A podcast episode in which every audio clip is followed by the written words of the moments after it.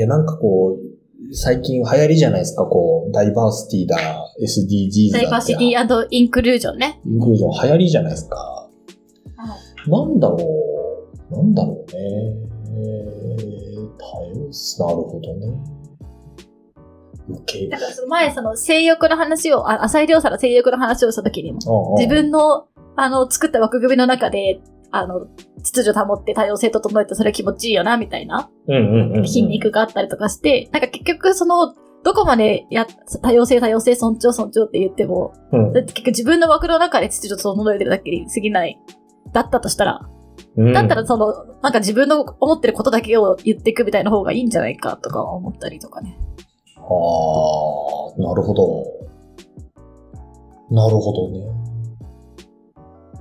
とか、みたいな。あさっての方向を向いてるかもしれないんですけど、はいはい、なんかその、ダイバーシティインクルージョンみたいな取り組みをしてすごく不思議だな、不思議だなというか、まあ思うことがいくつかあるんですけど、なんかその、さっきのミキさんのこの、なんだろう、架空の夫婦の話じゃないですけど、人間ってこう、元来、もともと多様じゃないですか。なんだろう、まず、こう、こう全く同じ人って多分世の中にいないっていう意味で多分多様だと思うんですよね。それは、なんだろう、よくある性的思考とか、ジェンダーとか、あとはなんかその民族とか、いろんな、いろんな切り口あると思うんですけど、いろんな切り口で見て多様だと思うんですよね。で、とはいえ、なんかこう、その、ホモ・サピエンス全史とかの中にあるように、なんか、いや、我々ってこういう人たちだよね、みたいな、想像の共同体っぽくこう、捉えるっていうことが、こう、ホモ・サピエンスのこの脳の構造としてあるわけじゃないですか。うんうん、多様、あの、ファクトとして多様なんだけど、どうしてもこの、集団、集合みたいので捉えた方が、えー、人間の認知負荷が低いっていうのも、うん、多分あると思い思いますと。うん、で、その、多様性を受け入れるっていうのは、つまり何を言っているんだろうかっていうのが、なんか私もこれすごくこう自分の心の中にあるワンテーマで、うんうん、例えば、なんかその多様、いや、そういう人っているよね、普通にっていうことをまず理解するみたいなのが、なんかファーストステップな気がするんですよね。なんか、いや、当たり前にいるんです、うんうん、当たり前に人間って多様だよねっていう、一様じゃないよねっていうことがなんかある気がしていて、うん、なんかもう、もう何ステップある気気がするんですけど、とある人を、だったら社会から排除しようかって思わないっていうのも、なんか多様性を受け入れる、えー、多様性を受け入れないということはないっていう意味なのかもしれないですけど、うんうんうんうん。っていうことはなんか、こう、もうちょっと進んだアクションとしてある気がしていて、で、なんかトランプおじちゃんとかまで行くと、もうなんか、究極、究極じゃないですか。多様性を受け入れないマンとして。す、べ、てを受け入れるって逆に言った時にそれは何を言っているのかっていうことなんだよな。あ、そう。だからそれは何も言ってないのと同じなのではないかっていうのが、なんか私のなんとなく思っちゃってることですね。何？も言ってない。でもなんか言う必要がないことではあるんじゃないですか。みんな多様なんだもんっていう意味で言うと。その、言う必要がない状況だったらいいんだけど。うん。うん。うん。うん。でもなんか、なんか言わなきゃいけない。なんか言いたくなってしまう感じがする。そうっすよね。なんか言わなきゃいけない状況ってある、なんか個別にめちゃくちゃあるんですよね。確かにね。なんか例えば、わかんないですけど、よく見かけるのって、えー、女性活躍推進カンファレンスみたいなやつで登壇する人の9割5分男性ですみたいな、はあみたいなのあるじゃないですか。うんうん、あああいう時に、それを受け入れるかどうかっていうのは、さっきのこの、なんですか、人間ってそもそも多様だよねみたいな、なんか何も言ってない一般論とは全然次元の違う話だと思うんですよ。そ,、そもそもそれおかしくないですかみたいな話って、うん、言ってもいい気はしますと、言ってもいい気はするというか、まあ、言う言うべき人はいる気がするんですよね。うん。で、個人的に思うのは、じゃあ、なんていうんですか、例えば、えっ、ー、と、えー、めちゃくちゃ危険な作業をする、うなんだろう、ことがあったとするじゃないですか。えっと、重重労働で危険でみたいなことがあったときに、そ、そこに、じゃあなんか、ジェンダーダイバーシ、ジェンダーイコーリティを求めるのって正しいんだっけ？みたいになると、果たしてどうだっけ？みたいな、言う言わないっていうのはある気がしていて、受け入れる、なるほどね。受け入れ、何も言ってないのと同じ、どうなのかななんか言うべきシーンはある気がするんですよね。あなんかそうです。それでなんか構造レベルで、こう、偏りとか分断が見えたときに、うん、あ、すごいいいってもいいかなって思うんですけど、うん、それをじゃあなんか、まあでもそんな構造レベルで物言う立場に私は基本的にないし、うん、基本的にはここ個人レベルで人間と人間っていう感じの交流が多いときに、うん、特になんか、その考え方あるよね、私たちが考え方だな、みたいなこととか思ったときに、うん、とか、いや、そういう、こういうことを思い、思いますかね。ああ、まあ、構造レベルね、難しいよね。構造一だもんね。うん、そう。もう一個その思ったことが、うん、だからこの本、なんか才能のない普通の人を愛しく思うみたいな本だと思うんですけど、うんうん、この本っていうのはね。うんうん、なんかそれはすごいリテラシーが必要な話じゃないですか。わからないものをわからないままに留めて、それでもなんかこう、そこに何かしらを見出すみたいなことってすごい難しいし、うん、なんか私もその普通の人がその普通のままで面白いって思うんだけど、一方で、なんかそれが、なんか絶対的真実かって言ったらそうじゃなくて、うーん、なんて言ったらいいんですかね。なんかこの本は面白いけど、うん、普通の人が普通のままで面白いですよねって言って、取り留めもない読むのも苦痛なぐらいの文章がたくさん世に溢れてくることとかが、うん、が、あの、良いとは思わないっていうか、うん、もっとなんか才能を感じるキラキラした文章とかもあって、こういう喫茶みたいな本もあって、なんかキラキラしてないってわけじゃないんですけど、なんか、言葉が難しいな。こういう系の本で普通につまんない本とかもあるじゃないですか。これと、岸さんの本と、このつまんなさを分けてるものは何だと思いますかってことがすごい。言葉を選ばないとそういうことなんですけど。ね、なんかそう、こう、こういう断片を、うん、あ面白くするリテラシーっていうのはどういうところにあるんだと思いますか？ああ、それはグッドクエスチョンですね。うん普通の人を取り上げたテキストが仮にあったとして、それが面白くなるときと面白くないときで何が違うんでしょうかっていうことそうそうそうそうなるほど、なるほど。それは、ミキさんとしてはど、ど、今その書き手の話と、あと、その読み手の話と両方あるよねっていうことですよね。はい、そうですね。ああ、なんだろうななんだろうな直接のあれになんないかもしれないですけど、その、うん、NHK の72 Hours っていうドキュメンタリーが超好きなんですよ。とある一箇所のとこに、3日間？そうそう、カメラを置いて、3日間そこに来た人をとにかく取材するみたいな。うん、例えばなんか新宿歌舞伎町の夜だけやってる薬局とか、多分港にある、えー、なんか自動販売機、なんか蕎麦とうどんが食べられる自動販売機みたいなのに72時間いたりとか、それも、なんかすごい断片だと思うんですよね。あとなんかなんだっけ、もう印象深いところで言うと、仙台かな？仙台が福島にあるこう定食屋さんとか、えー、新宿の20、ほぼ24時間営業のこの号、囲碁を打つところとか、で、そこに来る人って、まあ普通の人、よく言われる普通の人がたくさんいるわけなんですよね。で、そういうものの作り手として何が面白いの？あー、なんだろうななんだろうなまず読み手？読み手とか受け手の方から考えると、はい、それって大概の人からしたらつまんない気がしますよね。なんか大前提。そうそうそうそうそうそう、そうなんですよ。うん。でもそういうもんなんじゃない？なんて言うんだろう。お、おもし、多くの人に面白いと思わせようと思うと、そういうコンテンツじゃないないんじゃない？なんか映画みたいなことですか？そうね。コ。コンテンツの質としてはそうで、じゃあそれを面白いと思う人と思わない人の、な何が違うだろう。なんかその、リテラシーって書いたのは、あの、この2個前くらいに取り上げた、暇と退屈の倫理学でも、うん、結局最後の方に、この本、後半の方に、この本はいきなりここだけ読んだ人は楽しくなくて、うんうん、ここまで通読してきた人だけが面白いですみたいなこと書いてあったかなって思って、うん。うん、なんかじゃあその通読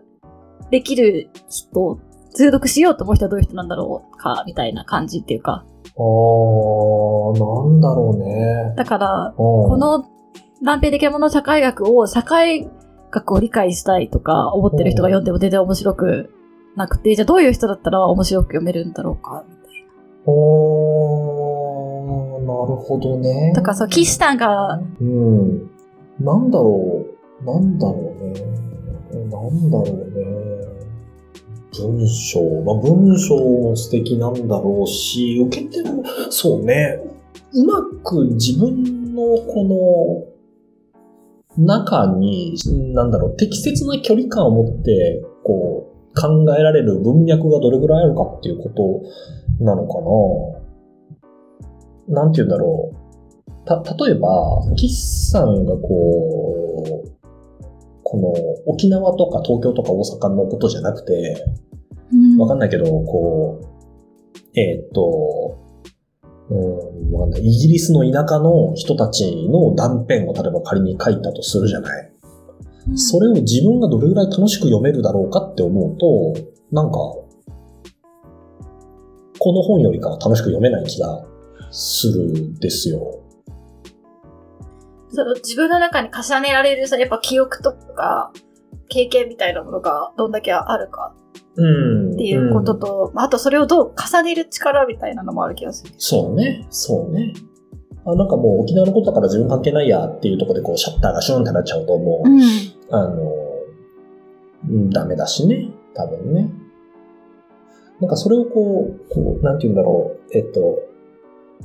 考えたときに、先、先、1ヶ月ぐらい前に読んだあの森、森博さん、あの、すべてが F になった、うんうん、森博さんの、こう、言葉集みたいなその中に、何かこう、こうなんだっけな、直接そのまんま言葉を引っ張ってきた方がいいと思うんだけど、なんかその、学ぶとか考えるっていうことって大前提に、その自分が変わろうとすることに対してどれくらいオープンであるかっていうことを、どどれくらいオープンであるかっていうことが大前提だよねみたいな話が書いてあって、なんつったらっけな、これをダイレクトに引いた方が良さそうだな。そうですね。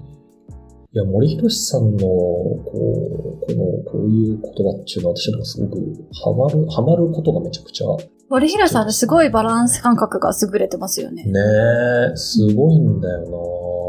なあ、そうそう、ここさ、この、いいなと思ったのが、影響を受けるつもりで聞かなければ意見を聞くことはできないっていう。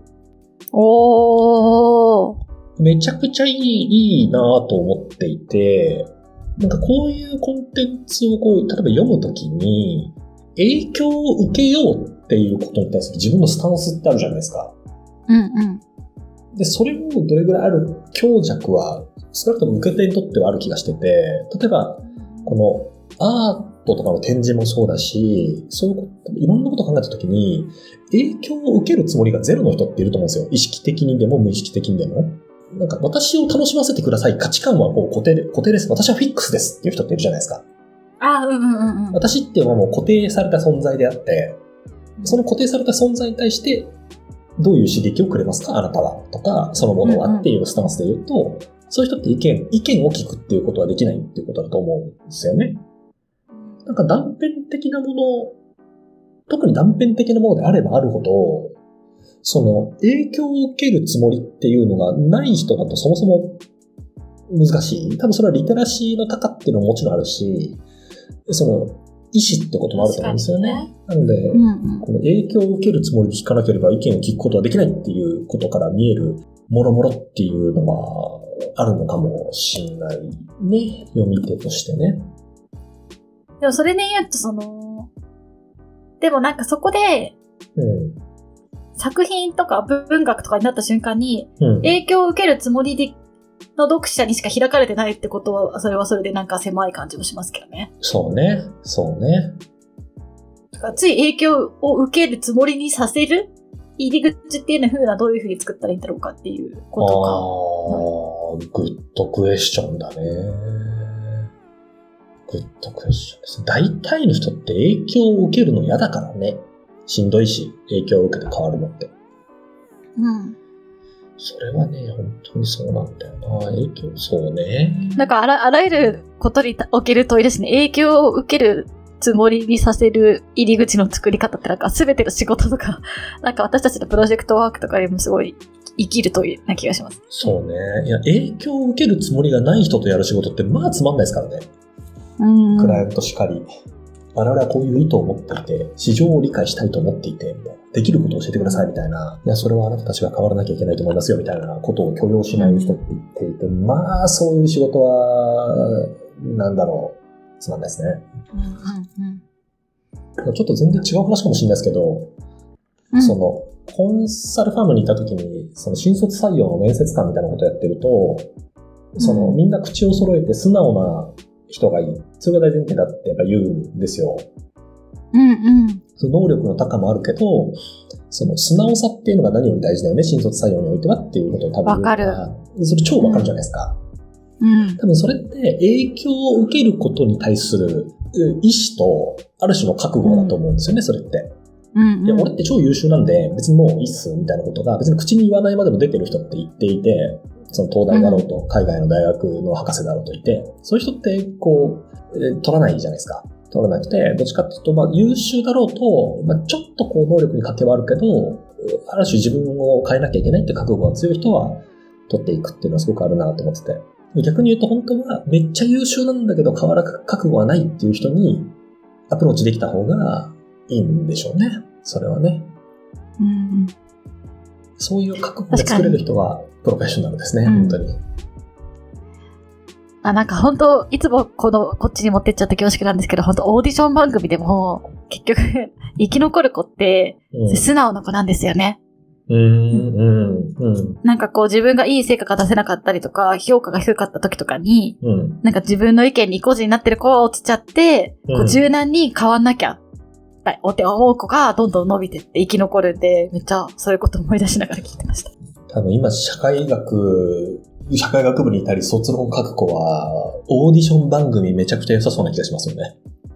あ、確かにね。今流行ってますからね、特にね。いろんなところであるから、なんかそのオーディション番組ってここ一個一個放送されていくし、中のドキュメンタリーも多分放送される分と、うん、TikTok で出てくる部分と、インスタで出てくる部分と、うん、YouTube で公開されてる部分と、と一個一個言いながら、うん、その中にある構造とか関係性みたいなことを分析すると、なんか卒論レベルだったら超楽しい何かが出てきそうな気がする。いや、書けそう。え、しかもその、な、中の人の、その、ことも書けるし、この前その、なんだっけ、レッドバーウォーキングで話したみたいな、こう、こしょ若者消費するに心理みたいなところでも書けそうだし、いい素材ですね。うん、めちゃくちゃいい素材な気がする。全然違うあれかもしれない。話変わっちゃったけど。あ、全然です、はい、断片的なもので言うと、やっぱ断片的なもの面白いなっていうことなんですけど、これ、岸さんのコンテンツはもちろんそうだし、うん、その、なんかね、ちょっとあれですけど、一般論っぽいものがどんどん私なんかこう、そういうものに対するこう、興味が失われていってしまっていて、B2B マーケティングのやるべき60のことみたいな、その一般化したなんかとかあるじゃないですか。多分25くらいだったら私すっげえ楽しかった気がするんですよ、そういうの。うん。なんですけど、なんかそういうものに対する関心がどんどん薄まっていっていて、そう、若かりし時に、わかまあ、今もそのおっさんか、まあおっさんなんですけど、その、おっさんです、我々は。偉い、偉いパートナーとかが、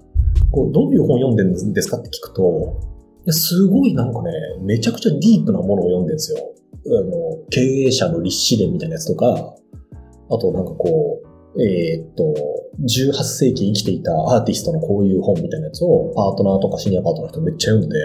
なんでなんだろうなと思うと、多分そういう人って断片的なものを面白いと思うアンテナがめちゃくちゃ立っている。逆に言うと、断片的なものをこうペタペタ適当に貼った何かっていうものはもう、もういいやってお腹いっぱいになってるのかなとも思っていて、うんその、最近、私もそこまで全然いけてないですけど、断片的なものがやっぱ楽しいなっていうのがすごいこう、大きくなっててですね、今週、成分献血に行ってきたんですよ。献血センターに。で、ミキさんです献血ってしたことあります？あ、えっと、2回あります。ど、ど、どんな、なんですか？とにかく血をバーって抜くみたいな献血ですか？え、なんか 400ml ぐらい取る。2時間くらいかけて。結構、結構やるやつですね。でもその、献血って、ただ血を取る200、400ml 取るやつと、なんか成分献血っていう、うん、なんていうんですか、あの、なんか抜いて戻すやつですよね。そうそう、結晶と結晶版だけ取る献血で、そちらの方が時間がかかるんですよ。はいはい。で、その初めて京成分献血に行って、1時間半ぐらいいたんですよね、その献血センターに。うんうん、そうすると、いろんな人がこう、来るわけですよ。いろんなこの、普段会わないような人たち。うんうんうん、私こうベッドで寝ながらやるんですけど、隣にいたの、なんかもう、超ギャルみたいな人が、成分献血やってるんですよ。で、ずっとスマホでゲームしてるみたいな。この人のメンタリティは何なんだろうみたいなことを想像したり、その横にいる人はなんか私と受付が同じぐらいだったんですけど、もうなんかね、多分、100何回とか来てるんですよ。なんかその受付の人と話とかと聞くと。もう、献血フリークみたいな人で、この人の、まあどういうあれなんだろうみたいなことを見た後に、その大好き72 hours のこの NHK のこう過去回を見ると、献血センターがやっぱあってですね、聖書をとにかく読んでる人とか、うん、そういう人がいたりして、いや、やっぱり面白いなこういう、こういう生活の断片みたいな。ああ。あと、ちょっと長くなっちゃうんですけど、これも、その、最近また将棋熱がずっと高いんですけど、はい。最近っていうかずっと高いですよね。ずっと高 い。うん、またこう、藤井聡太君が三冠を取りました最年少だみたいなまた人盛り上がり。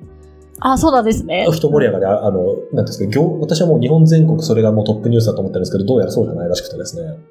はい。初めて知りました。そうですよね。ちょっと残念、非常に残念なんですけど、はい、その、私がこの将棋が好きな断片の一個がですね、このプロになれない人たちみたいなこう軍がいるんですよ。うん、こう将棋って基本的にプロ26歳までにそのプロ養成機関の中のリーグ戦みたいなみたいなところで勝ち残って、一定の成績を上げてプロにならなきゃいけないんですけど、辞めてる人ってやっぱいるわけですよ。